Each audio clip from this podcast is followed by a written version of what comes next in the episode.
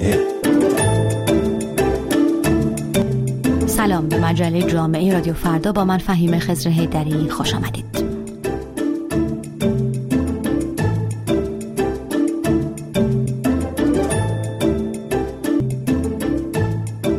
پانزدهم فوریه Singles Awareness Day روز توجه به تجرد روز به رسمیت شناختن زندگی مجردها.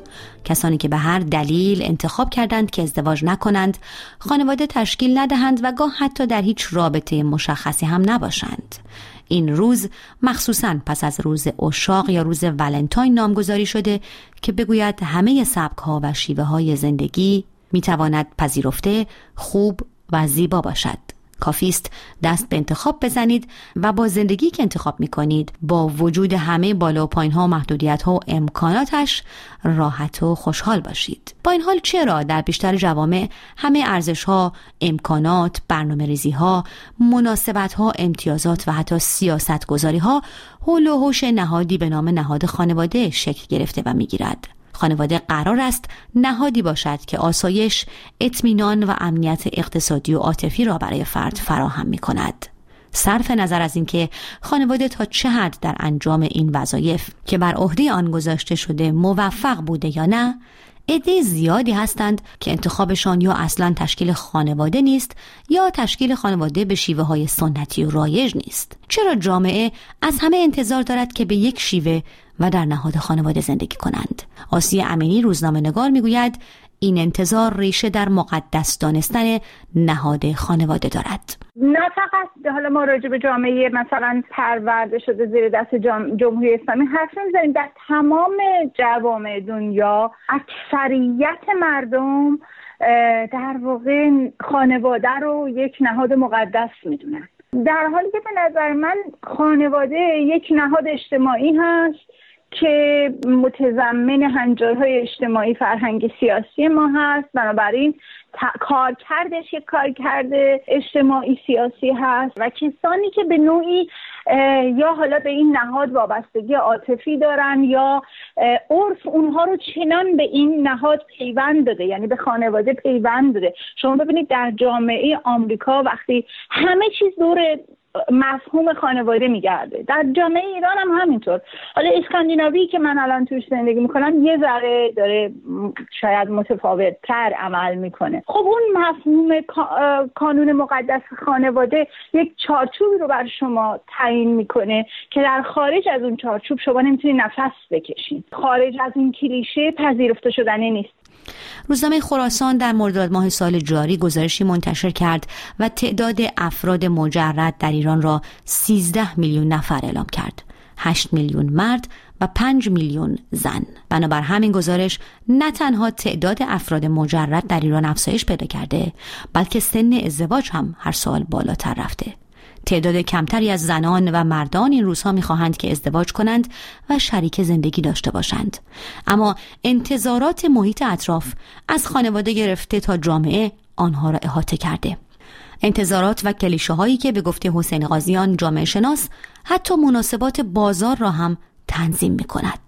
ترتیبات مادی زندگی اجتماعی هم به گونه ای پیش میره که این فشار رو تشدید می‌کنه. از میزان مالیاتی که ممکنه برای خانواده های به شکل معمول کمتر باشه تا افرادی که مجرد هستن تا برسه حتی به مصرف کالاهای مادی که شما ممکنه به یک فروشگاه برید و بسته های بزرگی پیدا بکنید که مناسب خانواده است اما برای یک فردی که مصرف کمتری داره مناسب نباشه. از اندازه مثلا خمیر دندون بگیرید تا وسایل مصرفی دیگه. یعنی معلومه که سازوکار مادی جامعه ها حول و خانواده سازمان داده شده بنابراین اینا یک فشارهایی میاره به افراد که ناشی از اون نهاد خانواده است و نقش ها و البته انتظاراتی که از نقش ها وجود داره در اغلب جامعه ها سال گذشته خبرگزاری ایسنا در گزارشی اعلام کرد که 35 درصد از مردان ایرانی مجرد هستند. چیزی که در ایران از آن با عنوان ازدواج حراسی یاد می شود. رسانه های نزدیک به حکومت و صدا و سیمای جمهوری اسلامی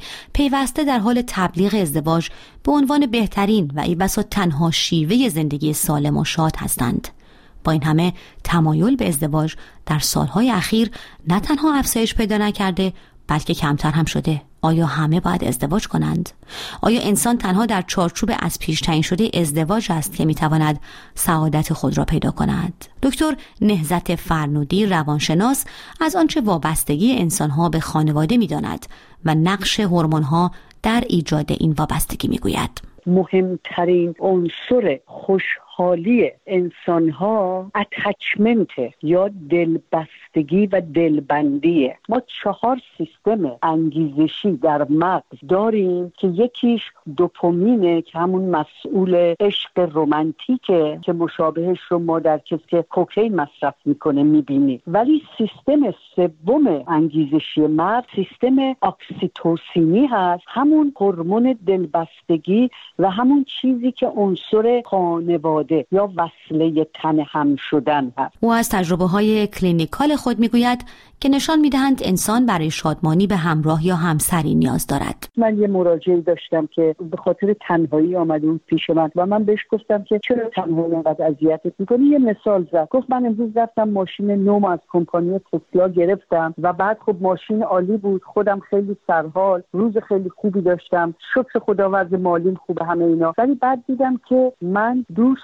داشتم الان که یه کسی کنار دست من بود که با هم از این رانندگی ماشین جدید لذت می بردیم و وقتی فکر کردم دیدم اون کسی که دلم می‌خواد چیز بود همسرش بود که از دست داده بود. خب اینا به من نشون میده که ما انسان ها یقینا رابطه گرا هست حداقل ما از طریق نوع زندگی که انسان برای خودش تعیین کرده می‌توانیم بفهمیم یک نیازهای طبیعی ما را به سمت و سوی این مدل زندگی کشیده. آیا داشتن خانواده در خانواده بودن جز این نیازها هست یا نه؟ من نظرم اینه که هست. این دیدگاه البته منتقدان بسیاری هم دارد. ای بسا واقعیت های جامعه هم در برابر این دیدگاه قرار بگیرند.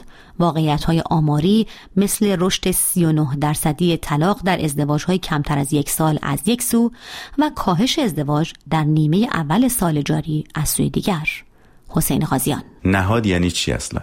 نهاد یعنی ما یک سری نیازهای پایه‌ای داریم. اون نیازها رو سعی می‌کنیم برطرف کنیم. وقتی این نیازها رو در طول زمان به شیوه مشابهی برطرف کردیم و اینو تکرار کردیم نهاد ایجاد میشه. ولی نهاد حاصل رفتار ما بوده در گذشته.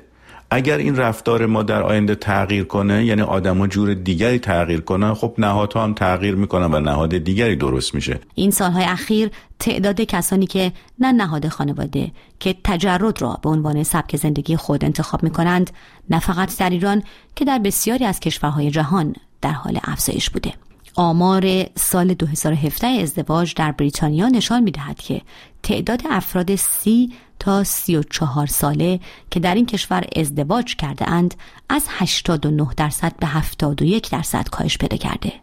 اینطور که حسین غازیان می‌گوید در بسیاری از نقاط جهان مجردها در حال افزایشند و در آینده سازوکار و نهادهای خود را هم سازماندهی خواهند کرد. با توجه به گسترش فردگرایی تجرد هم رو به افزایش و این گروه هم کم کم دارن برای خودشون قدرتی پیدا می‌کنن و می‌تونن هنجارهای خودشون رو نقشهای خودشون رو انتظارات نقشهای خودشون رو و شاید روزی نهادهای خودشون رو بسازن که بتونه ترتیبات زندگی مادی رو هم به این ترتیب تغییر بده. شاید مهمترین هدف از تعیین روزهایی مثل آگاهی بخشی درباره تجرد تلاش برای به رسمیت شناخته شدن همه شیوه های مختلف و متفاوت زندگی است. مجرد یا ازدواج کرده دارای فرزند یا بدون فرزند همه اشکال زندگی می تواند محترم آزاد پذیرفته و برخوردار از حقوق شهروندی باشد. مرسی که با من فهیم خزر در این هفته هم در مجله جامعه رادیو فردا همراه بودید. با شما خداحافظی می کنم تا هفته بعد.